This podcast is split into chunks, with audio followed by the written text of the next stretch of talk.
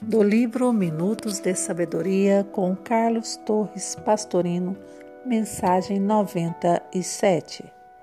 Seja forte nos embates da vida e não desanime se o sofrimento visitar em sua pessoa ou nas pessoas que lhe são caras.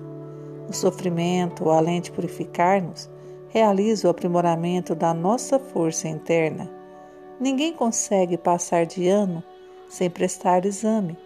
Ninguém consegue progredir sem sofrer o exame da natureza que verifica se realmente sabemos ser fortes, suportando as dores.